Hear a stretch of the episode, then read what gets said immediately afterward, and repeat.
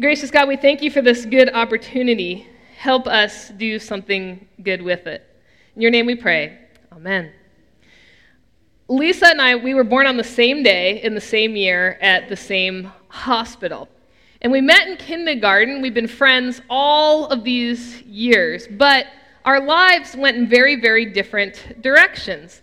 And so, three years ago, she gave birth to her first and likely only child. Right around the time that Lexi was born, I was just wrapping up a nonstop decade of diapers and child safety locks and baby foods. And I remember getting on a plane with my kids for, for the first time in years without having to haul everything that we owned onto that plane and thinking to myself, so this is how the other half lives. I didn't think I was going to live long enough to actually see that. Well, earlier this week, Lisa texted me. She was at her wits' end and in tears, and, and this is the text Potty training is not working. She hates it. Pray for me.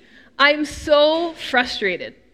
Now, usually I'm, I'm pretty good about responding to texts quickly, but I let this one sit for a couple hours.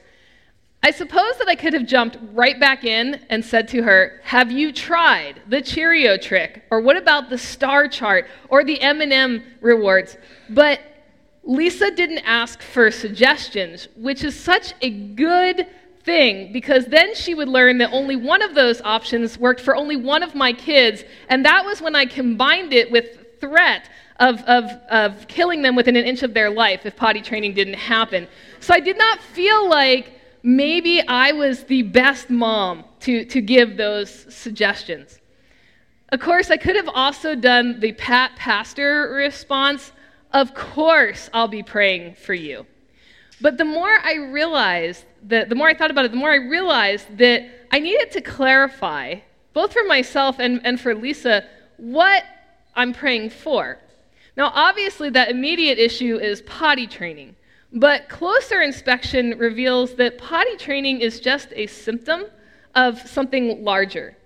Lisa's tired. She's tired. She is more than tired. She's exhausted. And she's brand new to all of this. And, and she's feeling pretty isolated because she's a relatively new mom at 41.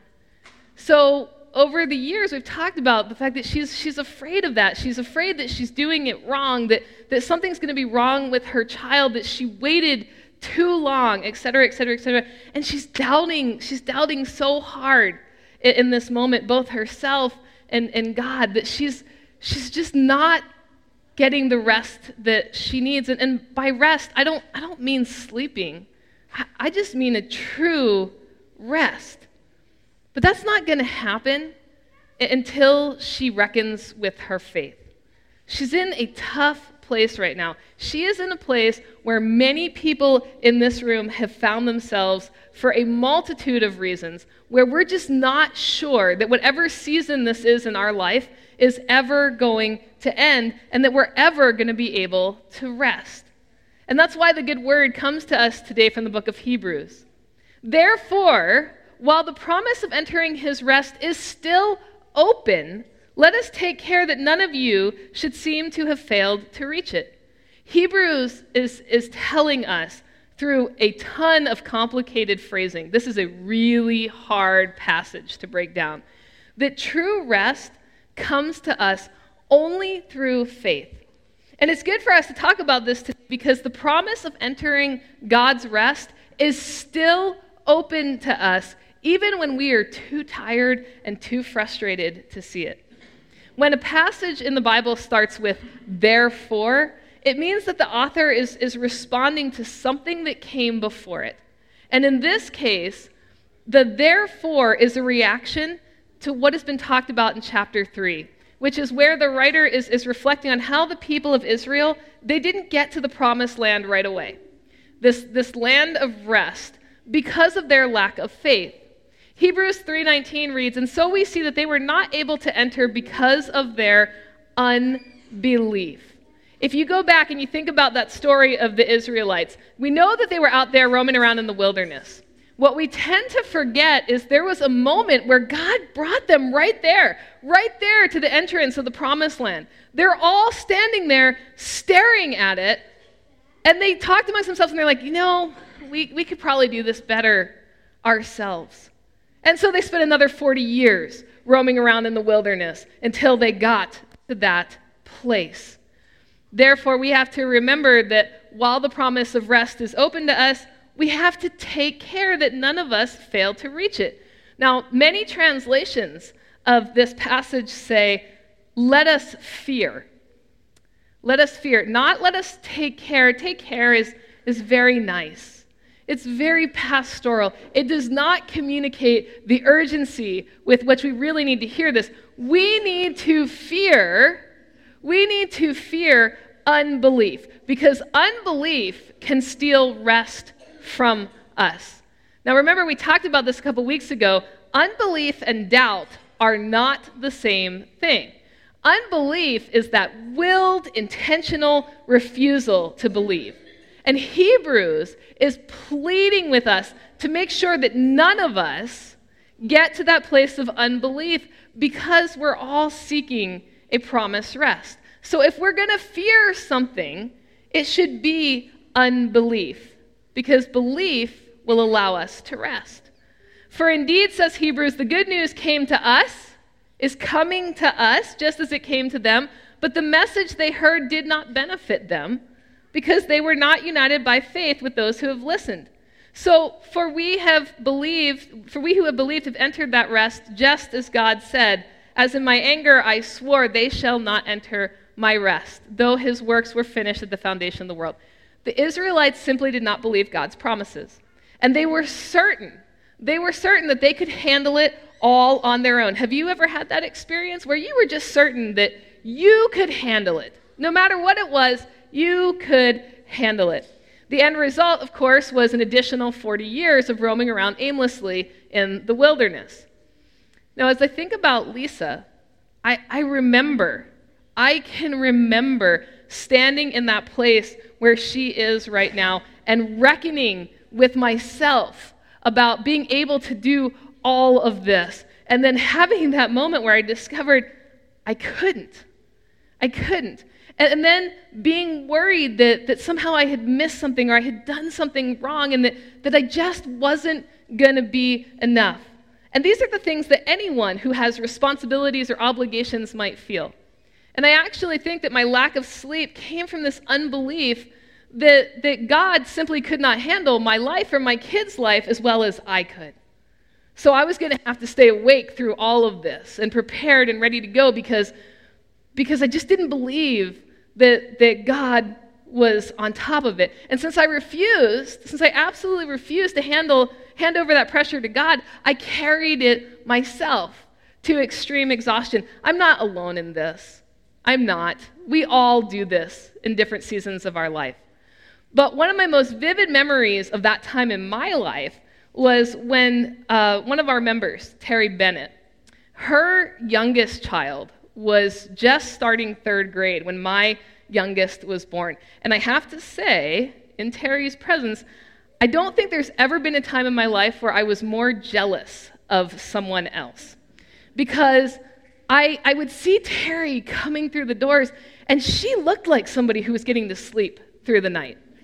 And, and it appeared, it appeared that she was someone who had not had to change a blowout diaper in years.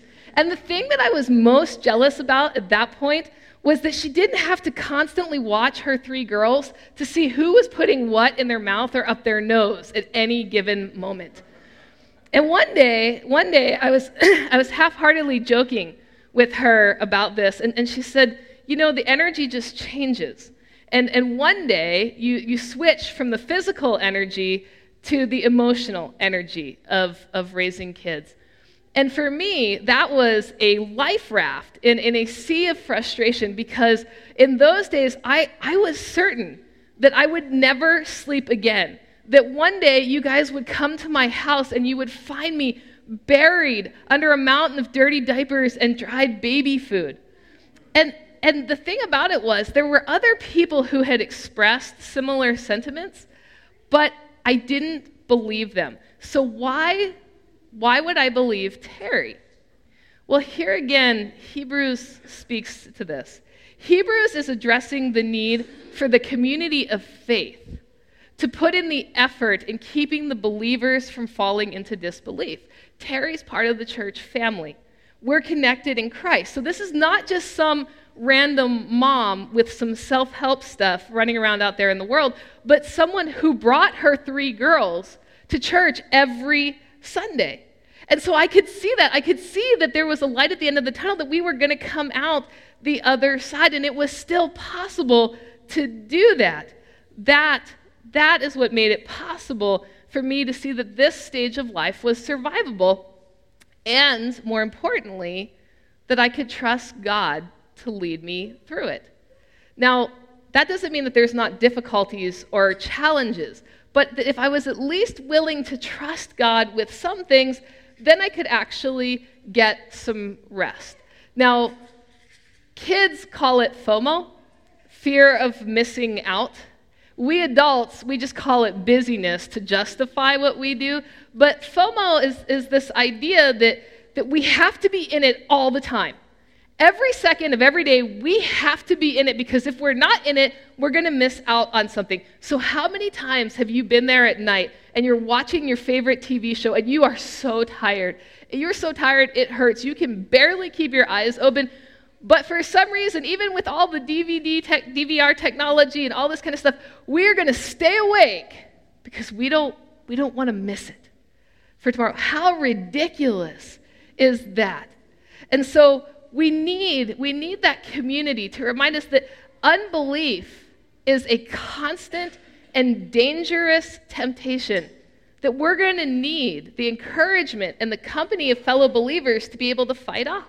Persevering to the end, that's a community project, which is something I really appreciate about our life here together at Kirkwood. By continually connecting to ourselves to one another in so many ways, we are able to walk through even the most troubling of times, holding on to our faith in God simply by holding on to one another. See, rest is a, is a journey.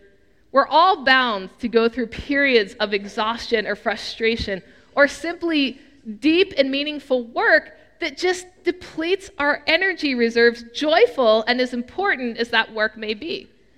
Hebrews says, For in one place it speaks about the seventh day as follows And God rested on the seventh day from all of his works. That doesn't mean that what God hadn't created was good. In fact, he said it again and again and again. He did it, and it was good. It was good stuff, and he still rested. He rested. God created rest with intention and purpose.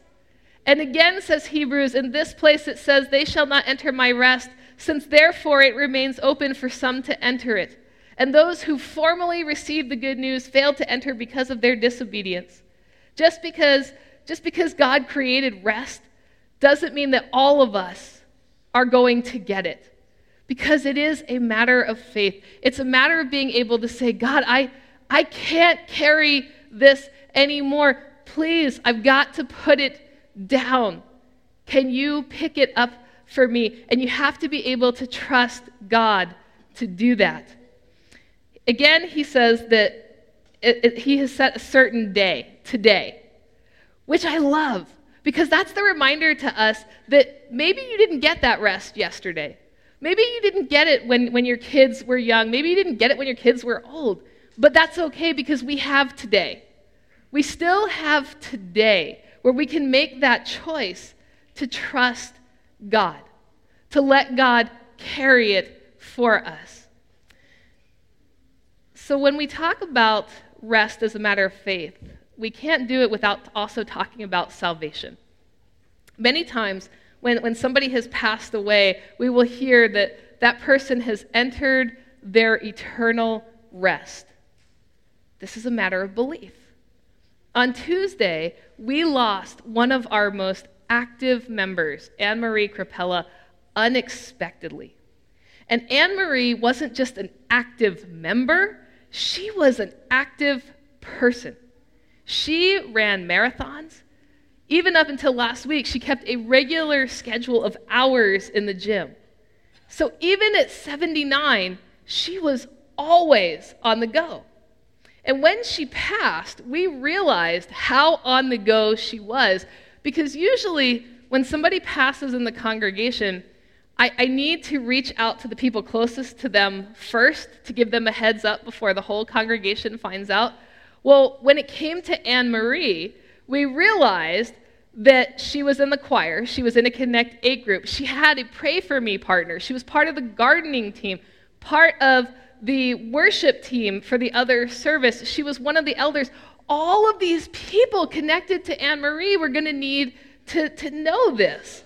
Because for as busy as Anne Marie appeared to be, and she actually was, she also understood biblical rest. And I think that's going to be her extraordinary legacy and witness to us as a church. The entire time that I have known Anne Marie and Ed, they would help, they would do anything that you asked of them. But, but, they set aside, aside time every day to reconnect to their faith. So you could ask them for help at any other time, except when they had set aside that time to be intentional in prayer, in study, in talking with one another about where they were in their faith journey. And that faith filled them with such peace that they could engage in rest both here and now for Anne Marie and Glory. One of the stories that, that came out this week when I told a member that Anne Marie had passed was a reflection on Hurricane Irma. Remember when we had Hurricane Irma and we called everybody ahead of time and then we called everybody on the back end? Well, what was interesting was that when we called Anne Marie and Ed, who live out on Longboat Key, what this member remembered was this disconcerting, disconcerting for us, not for them, level of calm that the two of them had about the whole situation. In the midst of a literal storm, they were just resting on the promises of God. I don't think there were two least, less effect, affected people during that storm than Anne Marie and Ed, who wrote it out right there on Longboat Key. And so when we think about biblical rest, for the rest of us, it's so much more about faith than it is about actual sleep. Because you can be wide awake and still be at rest. That's the value of what it is that we call the Sabbath. Church people hear the word Sabbath and and they think it's a Jewish thing, it's an archaic thing, it's what some of us do on Saturdays, what some of us do on Sundays. All of those things are wrong.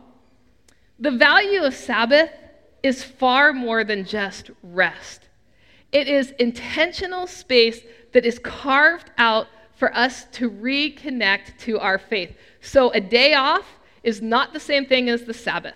Saturday is not the same thing as the Sabbath if you're just going to run all day long. And so traditionally, we're not supposed to do any work on the Sabbath because that's when we need that mental space, that energy to reconnect to God so that our faith is stronger up against the demands of the world. I will be honest with you, there was not a single Saturday when my kids were playing soccer where I felt like we were in the middle of a Sabbath. If you have ever gone out to the recreational fields and seen little kids run around playing soccer, there's no headspace for you in that moment to take a deep rest and think about, well, how am I doing with my walk with Jesus today? That doesn't happen. So, no, Saturday, just because it's Saturday and just because you're not actually working at your job, that doesn't count as Sabbath. It's a really hard thing to do to carve out that space for Sabbath. That is a time when you are going to recharge your batteries of faith for the week ahead. So I finally texted Lisa. No recommendations, yes to the prayers, but also a reminder. A reminder that we need to continually keep telling each other in the community of faith God's got her, God's got Lexi, and she's got to give it a rest before she drives herself to insanity. My friends, life can get hard. And today we recognize that is true for mothers, knowing that it's just as true for every single one of us. And so, together as the church, we have to help each other fight the temptation of unbelief so that in these very busy times, all of us, all of us can give it a rest. Let's pray together. Lord God, part of our pride is that we like being busy people. Some of us like it so much that it's our whole identity. When someone asks us how things are going, we like to say, Oh, we're so busy, because we want to make sure that everyone knows how busy we really are. And yet, right there in Scripture, you invite us into rest. Not just a break from what we normally do, but a true rest that involves that time to center our hearts on you, to be reminded that in you we are enough, to know that we are loved and forgiven, redeemed and saved by you. And so I pray, I pray for this whole congregation a mighty, mighty rest. In your name, amen.